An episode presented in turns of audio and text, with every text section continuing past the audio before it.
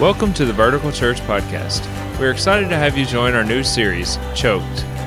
This series is about how life events choke us from God's own heart and what we must do to overcome those events. While you are here, be sure to click subscribe and invite your friends to listen.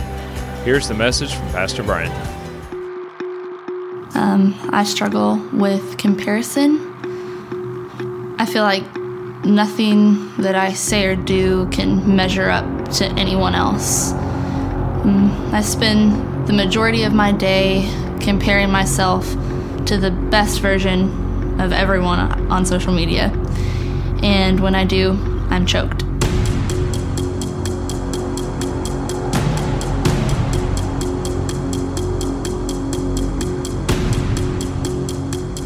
Glad you're here with us today as we receive what God has for us. Amen? As we, with the best of our abilities, seek to open our hearts, to be free from any distractions, to not be choked, but to truly receive what the Lord Jesus has for us. Amen? Amen. Amen. It's going to be an exciting week for our family. Um, a week from now, Taylor and Nick will have been married. So, yeah. So, we would like to extend our invitation to you to come to the wedding this coming Saturday night, right here, 6 p.m. Uh, we're looking forward to celebrating what God has done and bringing them together at this time and for His purposes. Amen.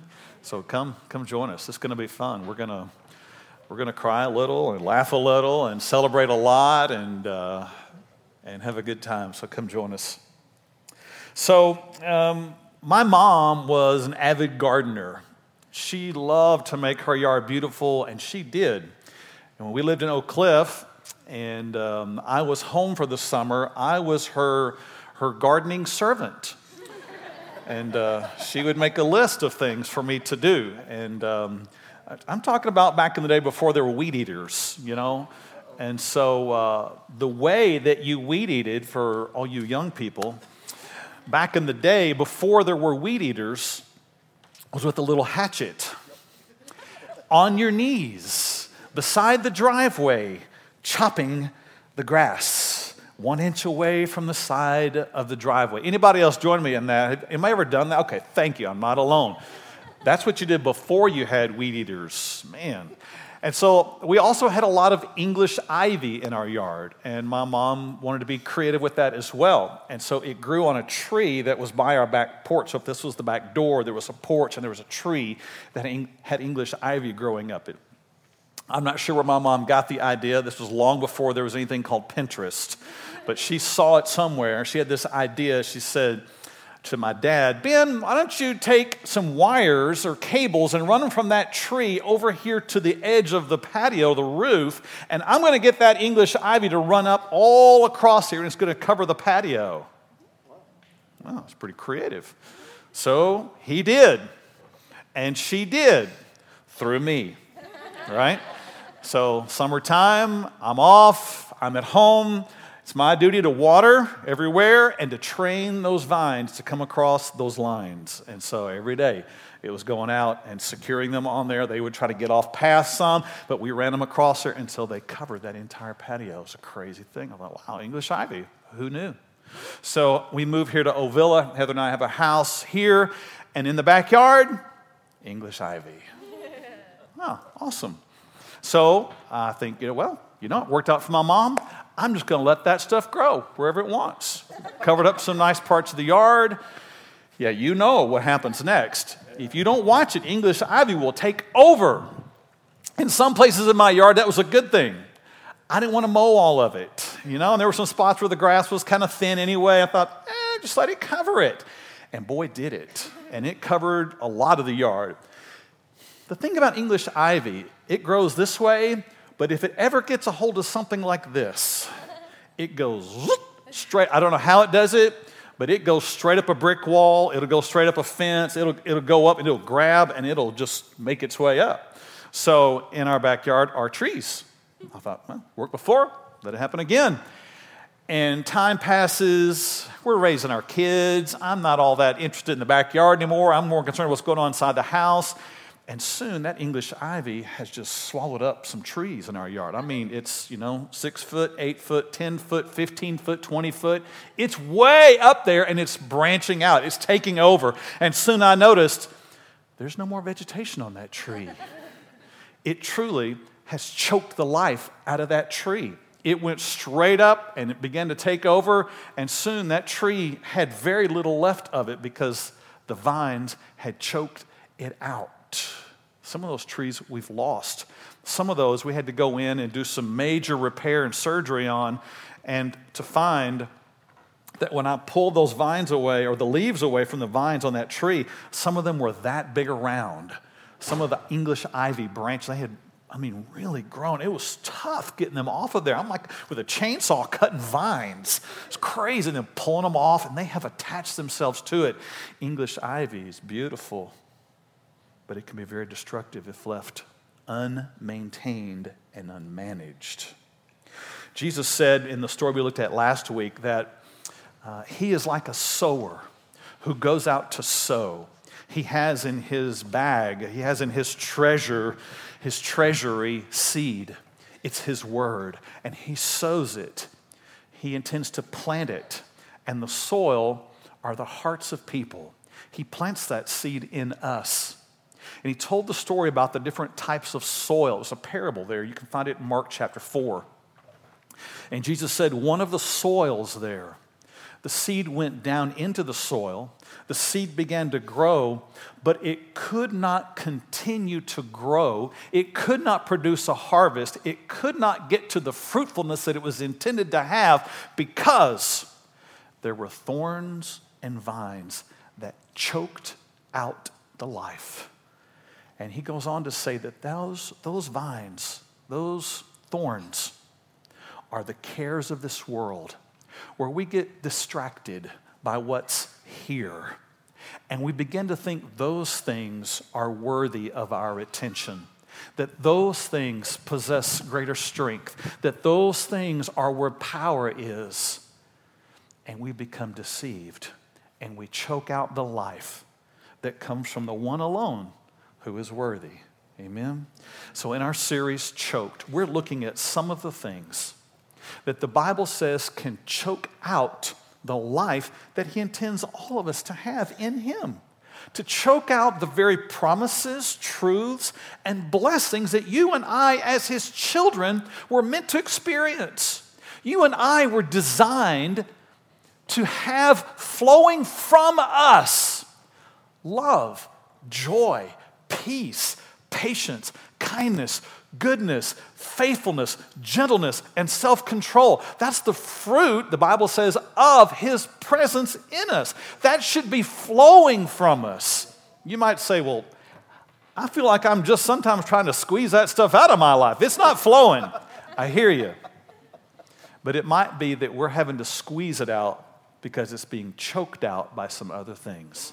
May we weed out the bed of stuff that would keep God's word from having its premier place, to keep His truth premier, alone, and unchoked in our hearts. Amen?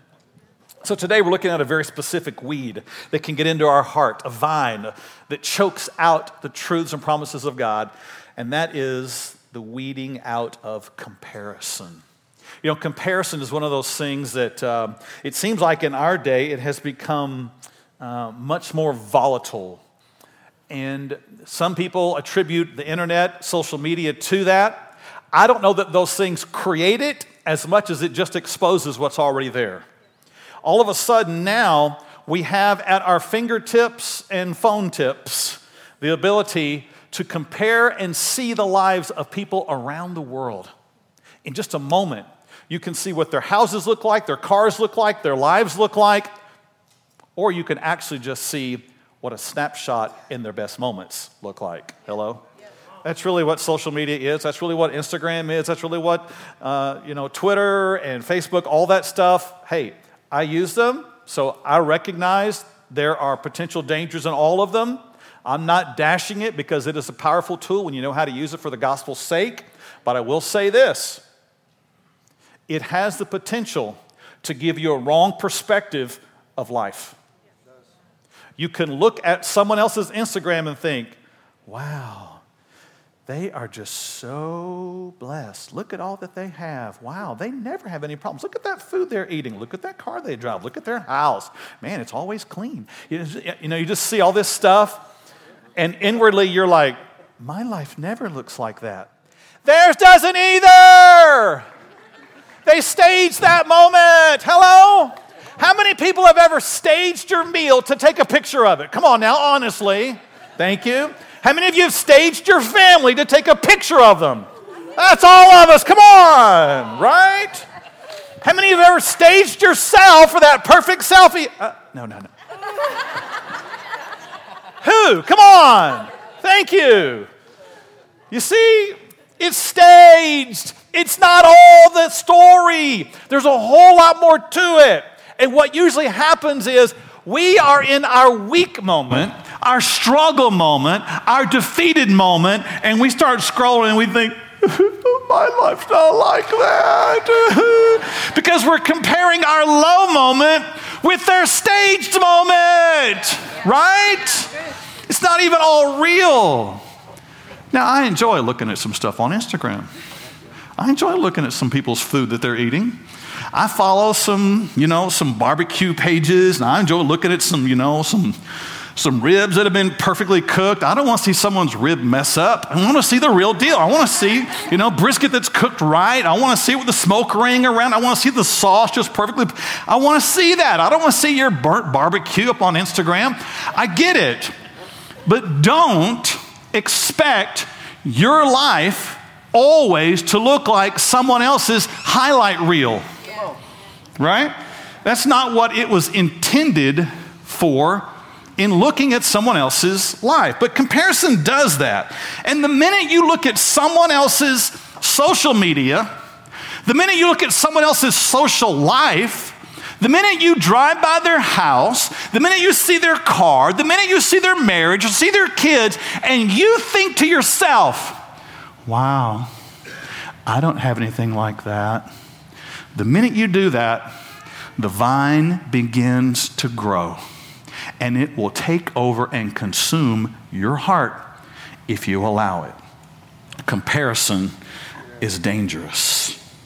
Now, the Bible gives us some honest looks at life. And there is a story. There are actually more stories than one, but we're going to look at one today. The story of some men.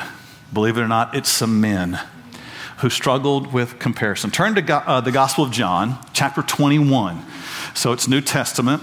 Uh, it's at the end of the Gospel of John Matthew, Mark, Luke, and John. You'll find it there and turn to the end of that book. If you've got your Bible app, you've got your cellular device, whatever you've got, turn there, John chapter 21. Let me set the scene here for us because the Bible gives us the real look at real people. These are not made up stories, these are real people who lived and it tells us the real story of their joys and their struggles.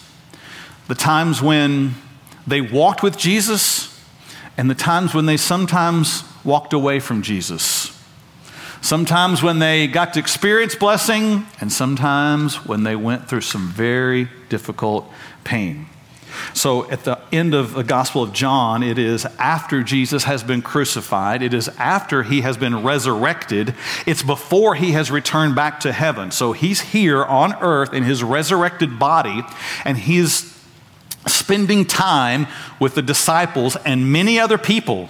Historical accounts prove that Jesus did walk on the earth after his resurrection. This is not fairy tale. This is not made up. This is accurate truth from the Bible, and history affirms that. The disciples are now 11 men. Judas has taken his own life. These 11 are following Jesus.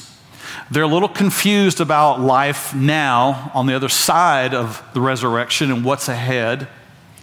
But in this group, if you follow them, you find that there were, even among the 11, there were some who seemed to be able to spend more time with Jesus. And so out of the 11, there are three that spent perhaps the most time with him Peter, James, and John. And we know from Scripture that even among those three and the others, there was sometimes a little bit of comparison, a little bit of jealousy, a little bit of, no, I want to sit next to him. No, you sit next to him last. I'm going to sit next. I wonder who's going to sit with him in the kingdom. All that kind of stuff going on, all right, within the group. Peter and John seem to be the ones who maybe vied for that attention the most, who really wanted to be up close and I'm sure there were times because Peter was this outspoken, loud, you know, brash, not always thinking. When he did think it was after he'd already said something. He was completely different than John, who was typically a bit more reserved, typically a bit more uh, affectionate, a, a, bit more warm, a bit more caring, a bit more sensing. Opposite personalities. I'm sure at times they loved each other. I'm sure at other times they're like, I can't stand that guy. And so John writes one of these gospels that we have, and I'm sure there's something written in here that from time to time just made Peter just cringe. It's when John would refer to himself in his own writings. John would say, The disciple whom Jesus loved, would, and he would write. And I'm sure Peter was like, mm, Why do you have to say that, dude? Really? I mean, he loved me too. And John just kept on writing the disciple whom Jesus loved. So we get to this setting. It's a, it's a passage we covered in our last series, Real Life, where the disciples are a little confused about what's ahead. They're out fishing, they don't catch anything. Jesus shows up and says, Hey, fish from the other side of the boat. And they do, and they catch fish. And as soon as they realize that this man who's standing on the shore is actually Jesus, that Peter jumps out of the boat to try to get there as fast as he can. It might have been because he wanted to beat John there. I don't know. But he, he's rushing back to shore and he gets there and they have a conversation. Jesus prepares a meal and they have a conversation there and they're all together. But then the conversation turns and the conversation turns to just Jesus and Peter. John somehow knows it, hears it, and he records it for us. This is where we begin today in verse 18. And it says here, this is Jesus talking to Peter. He says, Most assuredly, I say to you that when you were younger, you girded yourself and walked where you wished. But when you are old, you will stretch out your hands, and another will gird you and carry you where you do not wish. Now, seems poetic, seems a bit vague, but what's happening here is Jesus is telling Peter what's going to happen next in his life. You ever had one of those moments where you said, God, if you would just show me what's coming next? All right. Peter, here you go. Here's what's going to happen to you, Peter. And Jesus says, You know, when you were younger, you were free and you got to go where you wanted, do what you want. You dressed yourself, cared for yourself, and went where you want. Peter, I'm telling you that in the future, I look into your future, I know what the Father has for you. And Peter, it may not be what you expect. Peter, when you're older, you're going to stretch out your hands and another will gird you. In other words, someone else is going to dress you and clothe you. And Peter, they're going to carry you where you do not wish. You're going to be in a situation, Peter. I'm not giving you all the details, but Peter, it's going to be painful. You're going to go somewhere against your will. You're going to do things differently than what you would want. Mm. That's a painful way to figure out about your future and what God has for you next. And Jesus is giving Peter the next steps. And he goes on in verse 19 and he says, This he spoke, signifying by what death he would glorify God. In other words, Jesus was telling Peter, Peter, this is how you are going to glorify the Father the most. By going through a period in your life where you suffer and end up by losing your will in the matter. And in this, you will glorify the Father. That's not the kind of self help message you might have thought you'd get from Jesus. But this is what he gives Peter. And when he had spoken this, he said to him, Follow me. Peter, what's ahead is going to be difficult. Peter, what's ahead is going to be trying to you, it's going to go against your will. But Peter, what happens next is going to glorify God in such a way that you can't imagine it. So, for that reason, Peter, follow me. Step for step, line for line, thought for thought. Peter, follow me. You would hope at this moment that Peter would be dialed in, humbled, a little mixture of sadness, but with faith and trust. But the passage goes on in verse 20. It says, Then Peter, turning around, saw the disciple whom Jesus loved following.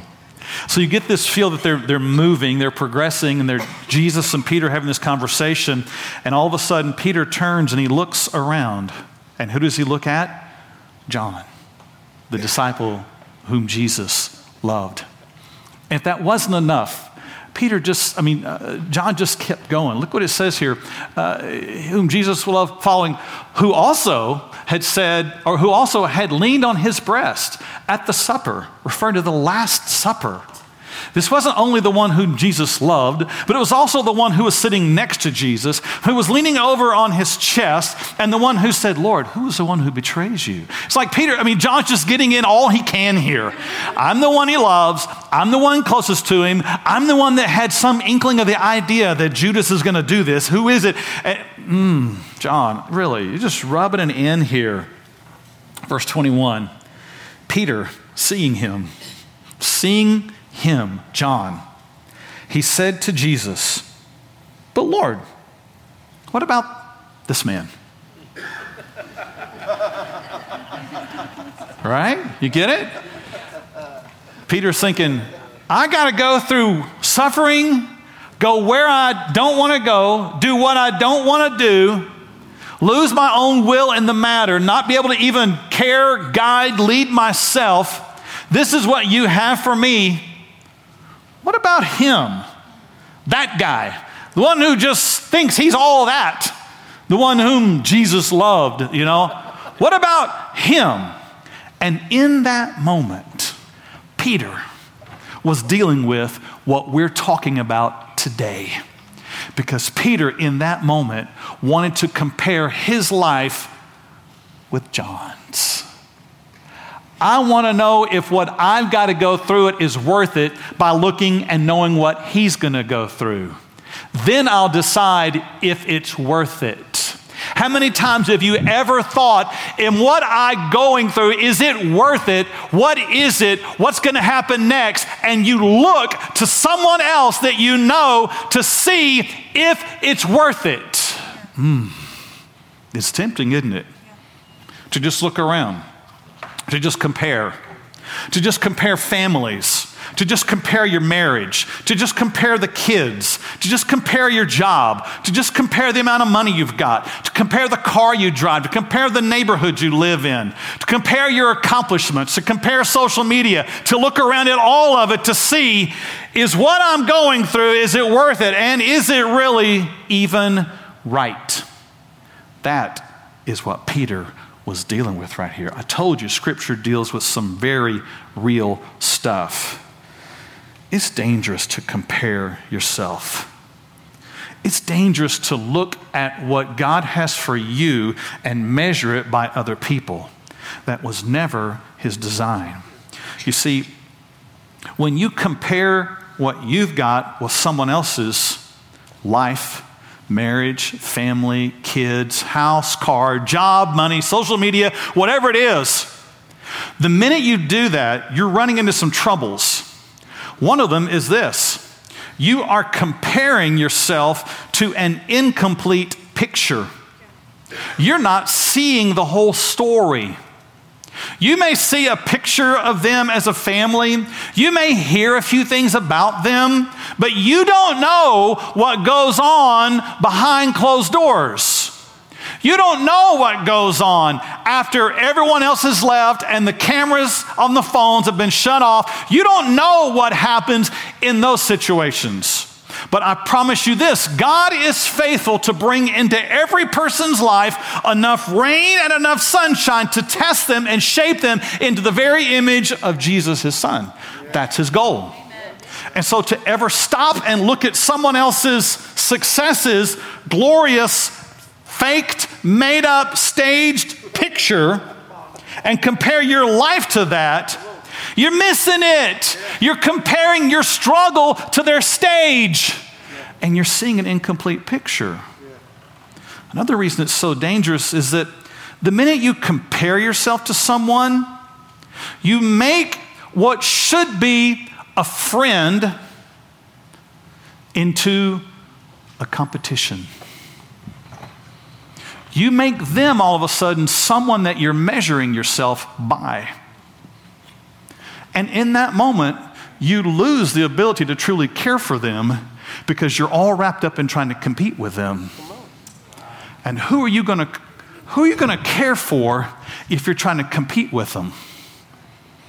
You won't. You'll actually inwardly feel a little bit better about your own life whenever you find out that they aren't all that. You're like, hmm, well, I feel better than knowing they go through that stuff. Too. What? You're rejoicing in their downfall? Really? You see what happens to us? It really takes our heart to a dark place. When you make someone else the measure, you turn them from someone that you could care for into someone that you've got to compete with. And comparison also takes you on a pretty dangerous roller coaster because comparison works really in two ways. Sometimes you compare yourself to somebody and you feel worse about your life, you feel inferior. You feel like, well, I don't have that stuff, and I don't have what they have, and man, I wish I had their story. I wish I had their life. I wish I had their appearance. I wish I had their car. I wish I had their house. I wish I had their job, all that. And you end up feeling worse about your life. But comparison works another way too. Comparison also works because that same root is at play. It'll cause you not only to look at those who have more than you, it'll cause you to look at those who have less than you and you'll end up feeling pretty good about yourself. You'll feel superior instead of inferior, and you'll ride the top part of that roller coaster. And whether you're at the top feeling superior or if you're at the bottom feeling inferior, both of those lead you to a deadly place. Yes, to miss the very thing that God has for you. Don't let your comparison take you to the place of feeling inferior or superior. Comparison will steal your joy. It will steal every amount of peace that you've got. It'll steal every sense of security that you have. It'll steal every sense of trust you have in God because you will all of a sudden set your mind in this place of defeat, discouragement, and the I don't haves it'll rob you of your joy. Perhaps the most dangerous thing about comparison, however, is this comparison makes you miss the grace that God has for you. So stay with me on this for just a moment. There are some people, I know you know them, who seem to just have blessing when it comes to possessions and money, right? You don't have to raise your hand or nod, but you know some people like that. You may even be that one who it just it just seems that that stuff comes easy for you. You go to work, you get a promotion. You work some more, you get another promotion. Pretty soon, you're just you got more money you know what to do with, and you're just you know spending it and everything's that's that's not the biggest struggle in your life. There are other people who work and they work hard, and it seems that the harder they work, the less money they've got. They get demoted, they lose their job, situations don't go well, and we don't have any apparent explanation for it sometimes. There are some people who have blessing in their family. It, come, it has come through time, perseverance, and generations of faithfulness. There are other people in their life, they're new into the faith. They're new into resolving relationships according to the scripture, and they've got struggles. I mean, the family doesn't even want to get together because they can't get along when they do get together. It's the way it is. Some people's families have this easy get along, other people, there's difficulty. Some people seem happy without trying. Other people seem to struggle at just having one good day. Some people get to live 90 years. Some people only get to live 50, some 20, some five. Some don't even get a chance to see the light of day because they were aborted. If you stop and look at it, you have to think where's the fairness in this? And there's not. Because God never promised fairness to any of us when it comes to this life. He has a course for you. You have a course that has been handed to you. You have the parents you have, stay with me here. You have the parents that you have by God's design. You have the grandparents and great grandparents that you have by God's design. It's not accidental, it's not evolutionary, it's not just by chance, it is by God's design. He knows the number of your days, He knows the number of hairs on your head. He knows the details of your life, knew them before you were born, will know them after you die. He knows them all. They have been uniquely, sovereignly, wisely chosen by Him. The past that you have, with its failures, God has a purpose for those your weaknesses that you deal with every day now. God has a purpose for those. The income that you have, the personality that you have, the appearance that you have, the length of life that you'll have, all of those are uniquely crafted, chosen by God. That's why it is so critical that you and I hold to the foundational truth that in the beginning, God created. Amen. He didn't let it evolve, He created with design and intent. And that design and intent involved you.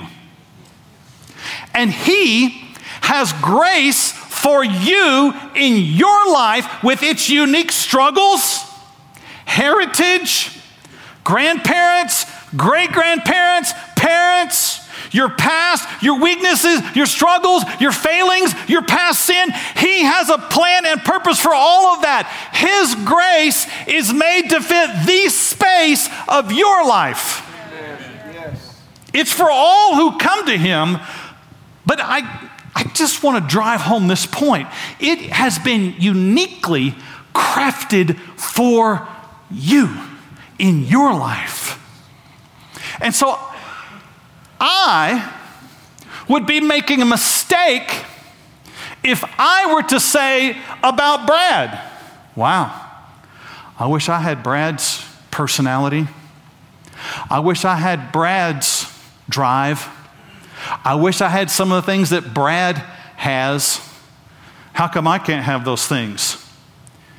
Because God wants to show Himself strong in my weaknesses, not in me trying to pretend like I'm Brad. Yeah. Yeah. Amen?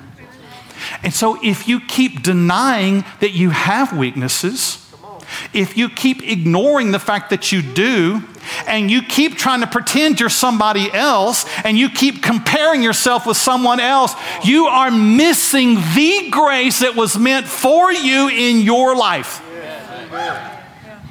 you're missing out because his strength is made perfect in your what? Weakness. Weakness. Yes. And if I'm comparing myself, then I'm not admitting I've got the weakness and need Him for it. I'm admitting I've got it, but I keep trying to get it from being somebody else. And you're just compounding your weakness instead of turning it into seekness. it's true. It is in this process, the vertical, that grace comes. And comparison will drive you far away from it. Hmm. When you compare yourself, you make someone else Lord.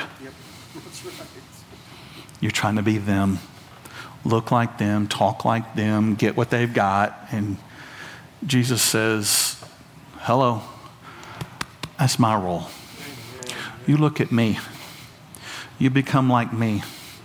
You allow the Father to shape you like me, not like them.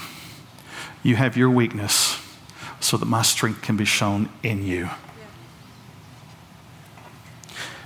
When you compare, hmm, you not only make them Lord, here's the worst part you make yourself Lord. I will decide.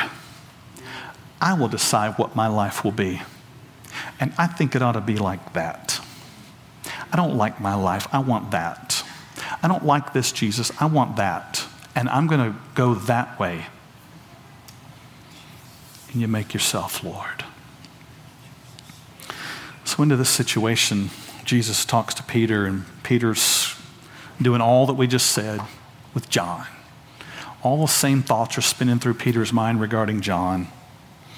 Verse 22, it says that Jesus said to him, If I will that he remain till I come, what is that to you? Whew. Like, ooh, did you have to say that out loud, Jesus? Did you just have to do that? Call me out in the moment? And Jesus says, Look, Peter, if I were to choose for John to just stay alive until the day I return, whenever that is, if I decide that's what I'm going to do, what does it matter to you? In other words, it's none of your business what I do in them. You, Peter, here it is, follow me. Don't follow them. It's interesting on Instagram and Facebook that you become followers. Hello? Be careful who you follow. Look at this. Who you follow is what you'll become. And Jesus says, Peter, don't look at John. He has a, he has a, a course set out for him. I'm not going to tell you what his course is. And he didn't. He just said, Peter, you, your responsibility alone is to follow me. And that's it. That's all. He didn't give him seven more points. He just said, Here it is follow me. What a message in our day. For us individually, for us as couples, to not compare our marriage to someone else's, to not compare how they communicate, how they resolve issues, how they seem to act in public, how they are. That's not our role. Jesus says, Peter, and he says to us, couples, follow me. I will do what I will in your life. Peter, I have a race for you to run. John has a different race. I'm not telling you what his race is, it's none of your business. Follow me. I love what happens in the book of Hebrews. in Hebrews chapter 12, it gives this, uh, this metaphor of the, of the idea of running a race. It's this kind of Olympic style setting. And you get this picture like we might think of the Olympics where people have come to compete. They're going to run some races. There's many people down in the infield, and there's a lot of people in the stands. And they're watching and they're cheering, and the runners have prepared and they're ready to run. Hebrews 12 says this in verse 1. He says, Therefore, we also, since we are surrounded by so great a cloud of witnesses, in other words, you and I, as followers of Jesus Christ, we have people who are watching our lives. And the way the, the context here is, they're not alive at this point. They've already gone home to be with the Lord, but they are watching from the grandstands of heaven, which in another conversation we'll have one day, it's not there, it's here. We'll do that one day. We're surrounded by a great cloud of witnesses. He says, because of that, let us lay aside every weight and the sin which so easily ensnares us, and the vine that so easily trips you up, and the struggle that seems to get wrapped around your legs, and that comparison that seems to drag you down. That's what he's saying. And he says this, and let us run with endurance. In other words, staying with it when you get tired, when you're struggling, when you're weak, when you're looking over at somebody else, when you see the finish line, you're not there yet, when you think how far you've been, but you know how far you have to go yet, and you keep on going. You keep pressing through the pain. You keep pushing on past what's happening. You keep going. You keep enduring. He says, in, with endurance, run the race that is set before us. It's a very unique wording here, very specific wording. That means you have a unique race that has been set before you. It's a race that depends upon Jesus in your heart, but the way and how that race is run is going to be a little different than the person who's running next to you. Every one of us in here can only run this race with Jesus inside us, the Spirit of God indwelling us, the Word of God guiding us. It's the only way. There's only one way to heaven, it's through Jesus Christ. But I will say this my race, my path, my course is not the same as Brad's, not the same as Jerry's, not the same as David's. Every one of us have a unique course and path. Each one of us, four that I mentioned, we have a different past. We have a different heritage handed to us. We have different weaknesses. We have different struggles. And His grace is made for my race alone. Yes. Not mine looking at Brad's. Brad has grace for the course set out for him. And he gets it by receiving it into his weaknesses. He's not to look over at me while we're running unless he wants to look over and say, You're doing good, Brian, keep going. then look over at me for that, please. But if you're going to look over at me, don't say, I wish I could run like him.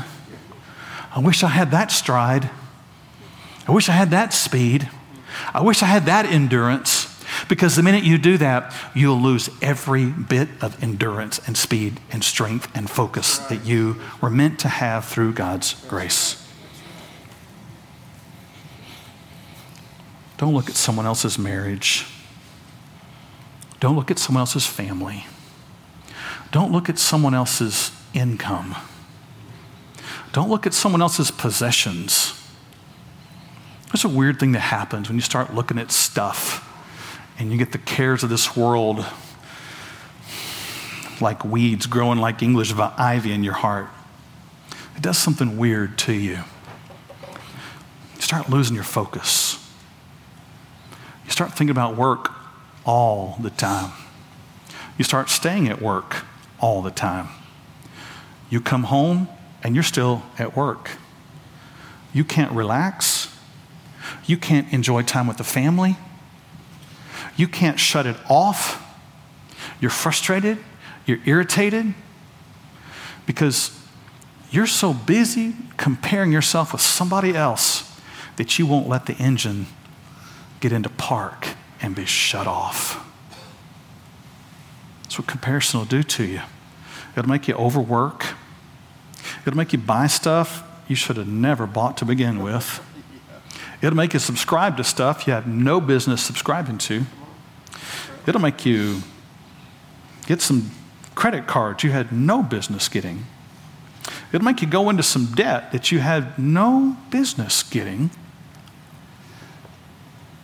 And today, you're maxed out, stressed out, overworked, frustrated, can't pay the bills, got to think about working more. You're still trying to keep up. You got some person in mind you're trying to measure yourself by. You're trying to get it all done, and it's not happening. And when it comes down to the end of the day, the thing that you let suffer is your walk with God. Because you say, I just can't go to church today. I'm just too tired. I've been working all week long. I just can't get involved in ministry because I don't have enough energy. I don't have time to spend with God. I don't have time to read my Bible. I don't have time to pray. I just don't ever seem to get it. Do you see what happens? You push all that stuff aside because you think all of that's more important than what God has to give you out of the riches of His inheritance, seeds sown into your heart, the true riches of life. That is what comparison will do to you. Don't look at somebody else's talents either. It's crazy. Pinterest. Love Pinterest. Got a lot of great ideas out there. But sometimes you may look at that stuff and think, well, I'm not that talented, that's for sure.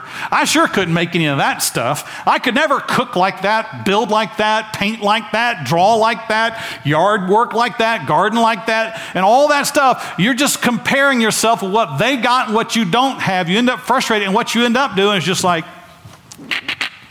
click, click.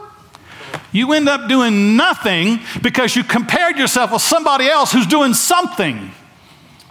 God has gifted every one of us with His Spirit to begin with, and in, intends for us to use it for His glory. So, no, you may not be able to do woodwork like Jim right over here. You may not be able to paint like Linda Biggerstaff.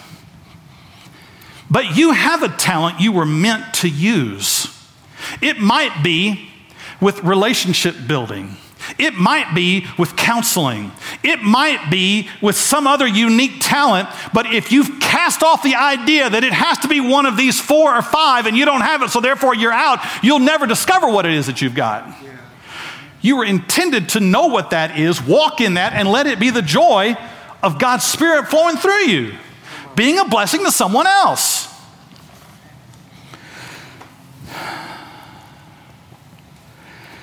And don't look at the faith that someone else has in comparison. Paul said in the book of Romans, listen to this carefully.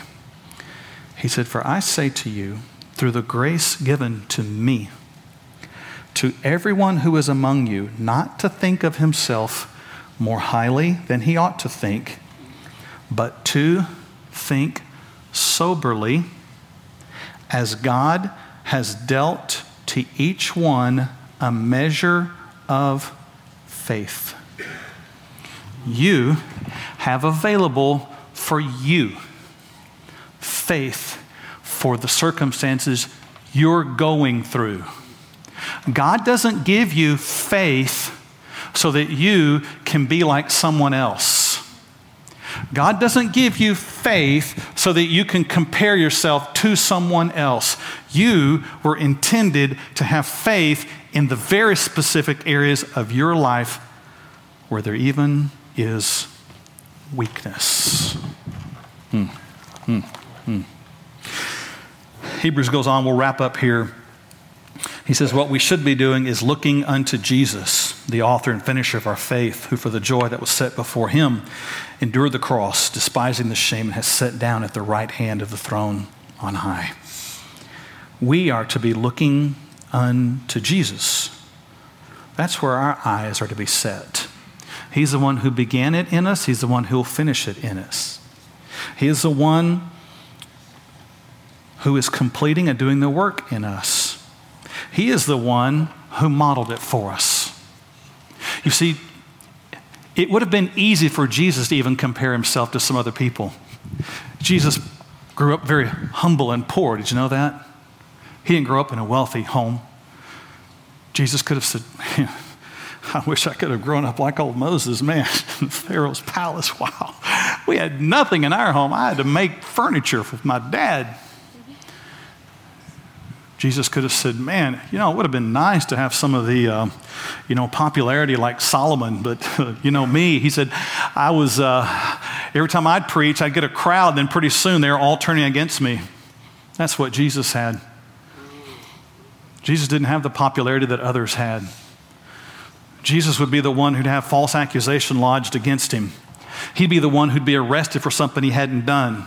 He'd be the one who'd be beaten mercilessly. He'd be the one who'd have to go to the cross when he had done nothing wrong.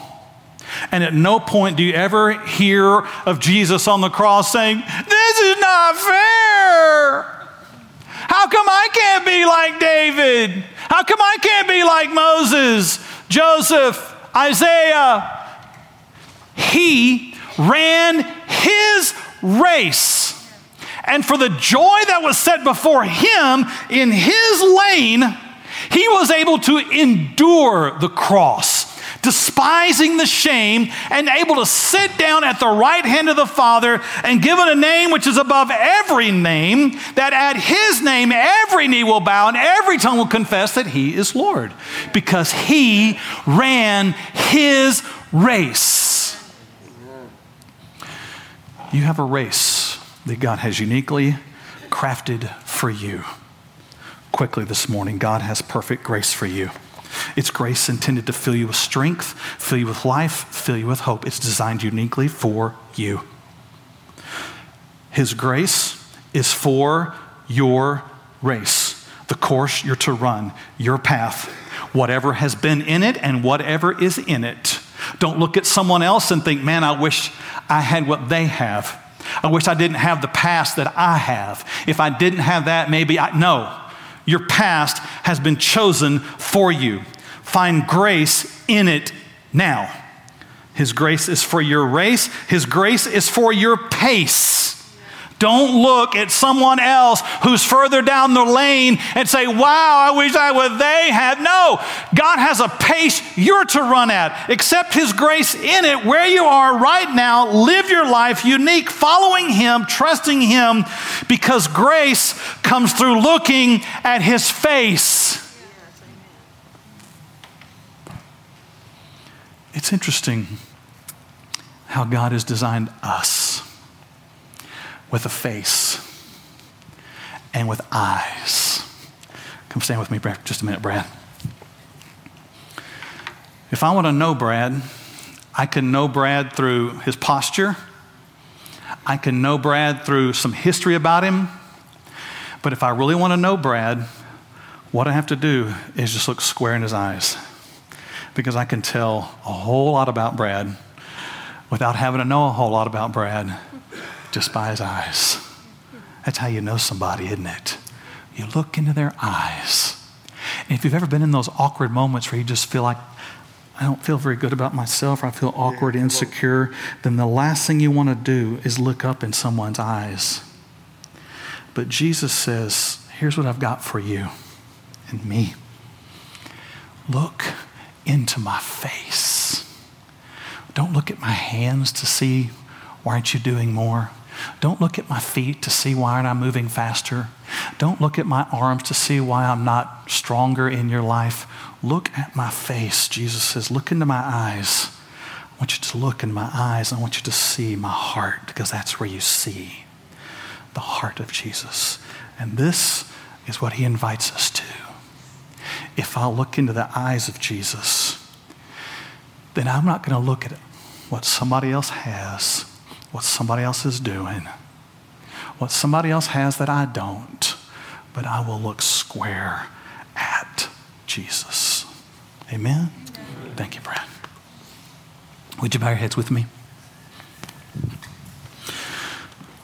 Father, this morning you have um, you've challenged us, you've called us away from glancing at others, from staring at others' lives, what they've done, what they've got, and to look full into your wonderful face and to see that there you have love for us, grace for us, hope for us, strength for us, the ability to live godly in this present age, the ability to have peace comes through looking at your eyes. So this morning, we come as a church to do that, to look only at you, to turn away from everything else this world offers to turn away from everything that the enemy tries to whisper to us, to turn away even from what we try to perceive in our, in our own minds as what's most important, and to see you alone as the one who has all glory and wisdom and power and strength. We come to look at you. I thank you that because of the cross, we can look up. I thank you that because of hope, we can look ahead. But I thank you that because of love, we can look right into your eyes. Forgive us for comparing ourselves. We pray in Christ's name. Amen. What an incredible message from Pastor Brian. Today we learned how to remove the weed of comparison and hear the heart of God. While you're here, click subscribe in the bottom corner, and we'll see you next week live at 1030.